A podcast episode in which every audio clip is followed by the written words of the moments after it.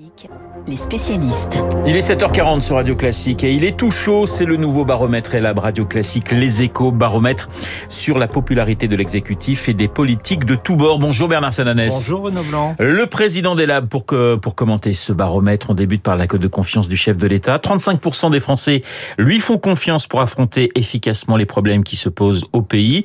C'est mieux que le précédent sondage. Oui, il y avait eu quasiment 3 mois de baisse pour le président de la République depuis la fin de l'été.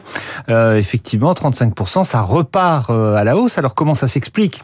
C'est intéressant de voir que d'abord son socle électoral continue d'être extrêmement solide. Il n'est pas fragilisé par un moment on s'est dit l'absence de réforme, etc. Non, sans doute la perspective de la réforme des retraites, on en reparlera, qui remobilise cet électorat. Et puis également une progression chez les cadres, en partie chez les abstentionnistes. Quand on voit dans le détail, qu'est-ce qui est reconnu au président de la République ce mois-ci et qui peut expliquer cette hausse? Deux choses. D'abord, la dimension internationale, la capacité à représenter la France, la gestion de la crise ukrainienne. D'ailleurs, je vous le dis en anecdote, on voit beaucoup dans les verbatims qui sont toujours des petites pépites ce mois-ci, le côté il parle anglais. Donc il y a cette idée, il représente la France. Et puis le deuxième axe, c'est l'axe bien sûr du pouvoir d'achat, des mesures anti-inflationnistes.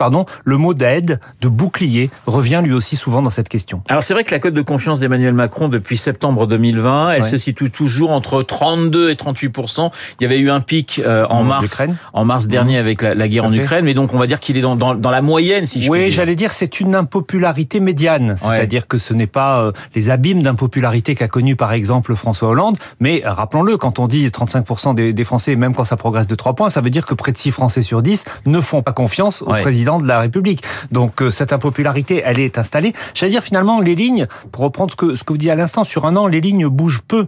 On voit bien que même avec l'élection présidentielle, ça n'a pas déplacé la ligne de ceux qui soit sont acquis au président de la République, et soit encore une fois son socle est solide, soit ceux qui lui sont opposés. Par contre, il y a une chose qui a changé on dézoome un peu sur 2 ans, c'est le niveau d'hostilité. Ce niveau d'hostilité à l'égard du président de la République, on le voit dans cette question avec ceux qui disent je ne fais pas du tout confiance au président de la République, lui, il a sensiblement reculé. Il y a eu une forme de décrispation dans une partie de l'électorat. Elisabeth Borne remonte également à 29% plus 2 points. Et là aussi, elle fait un beau score dans l'électorat macroniste. Oui, dans l'électorat traditionnel macroniste. Et également, quand on regarde en fonction des fins de mois, on ventile cette question, on voit bien que ceux qui ont les fins de mois plus sereines, et donc ça pose aussi ceux qui ont les fins de mois plus sereines, accordent plus leur confiance à Elisabeth Borne ce mois-ci. Ça pose sans doute aussi la question du ciblage des aides. Parce que à l'inverse, disons-le, dans les milieux populaires, la cote de confiance de l'exécutif continue de reculer ce mois-ci. Alors, cote de confiance chez les politiques en dehors de l'exécutif. Le premier, c'est toujours Edouard Philippe. En deuxième position, Marine Le Pen. C'est elle qui a, je crois, le plus d'images très positives, d'ailleurs, Marine Le Pen. C'est assez étonnant. En troisième position, on retrouve Véran, suivi de Le Maire, Attal, Sarkozy et Hollande au coude à coude. Juste une petite chose sur Edouard Philippe. Lui chute vraiment très sensiblement du côté de l'électorat d'Emmanuel Macron. Oui, sans doute. Vous savez, pendant longtemps, on a dit, finalement, l'électorat macroniste ne soupçonne pas de la part de l'ancien Premier ministre une forme de déloyauté. Là, c'est plus compliqué. On voit bien que les petites piques, les attitudes au Parlement, finalement, ça commence à porter sur la cote de confiance d'Edouard Philippe. L'autre élément qui me semble intéressant à noter, c'est que finalement, dans l'impopularité chronique dont nous avons parlé pour le président de la République, les deux principaux opposants, Marine Le Pen et Jean-Luc Mélenchon, Marine Le Pen reste à un niveau élevé, vous l'avez dit, mais elle ne progresse plus, et Jean-Luc Mélenchon, lui, recule. Donc, il n'y a pas d'effet de vase communicant. Le président de la République, encore une fois, ne progresse pas, mais le sentiment que finalement l'opinion public a mis un peu la politique à distance. Ce n'est pas la vie politique qui passionne en ce moment les Français. Ils ont d'autres sujets d'inquiétude. Jean-Luc Mélenchon qui fait, je crois, l'un des scores les plus bas. Depuis le début du quinquennat. Voilà. Alors que le moment, j'allais dire, sur un plan social, avec les difficultés économiques liées au pouvoir d'achat, avec la perspective confirmée encore aujourd'hui de la réforme des retraites, pourrait lui être plus propice. On voit bien que l'image du leader de la France insoumise est aujourd'hui plus contestée qu'avant. Bernard Sananès, le président d'Elabe. Un mot sur le duel, j'allais dire, à droite, enfin c'est un trio, mais vous n'avez que Éric Ciotti, si je puis dire, et Bruno Retailleau dans la popularité des hommes politiques. Qu'est-ce que ça dit? Alors d'abord pourquoi? Parce qu'Aurélien Pradier n'est pas encore très connu, et donc les chiffres seraient trop faibles pour être représentatifs. Alors ce ne sont pas les électeurs, nous on regarde les sympathisants, les Républicains.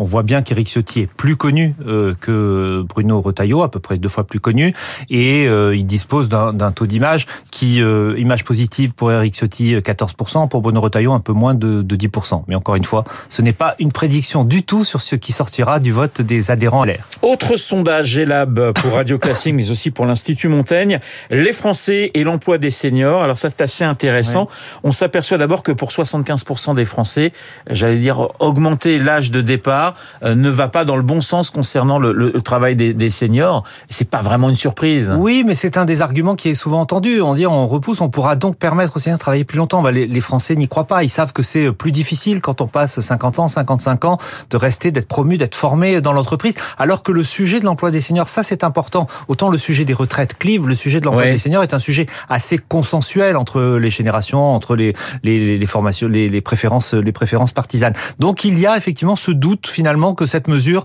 ne profiterait pas à l'emploi des seniors. Et d'ailleurs, quand on teste d'autres mesures, on voit bien qu'aucune ne se détache. Comme si les Français se disaient, ça fait tellement longtemps qu'on parle de ce sujet de l'emploi des seniors. Alors les chiffres, je crois, je ne suis pas spécialiste, mais montrent qu'on a quand même progressé. Mais il n'y a pas une mesure qui, entre incitation, sanction par exemple, une mesure qui s'impose et qui apparaîtrait comme la solution permettant de déverrouiller cette question. Mais c'est vrai que chez les Français, il faut aider les entreprises qui recruteraient des seniors. En revanche, sanctionner celles qui les licencient. Ça fait à peu près partie des grandes pistes. À peu près au même niveau, c'est ça qui est intéressant.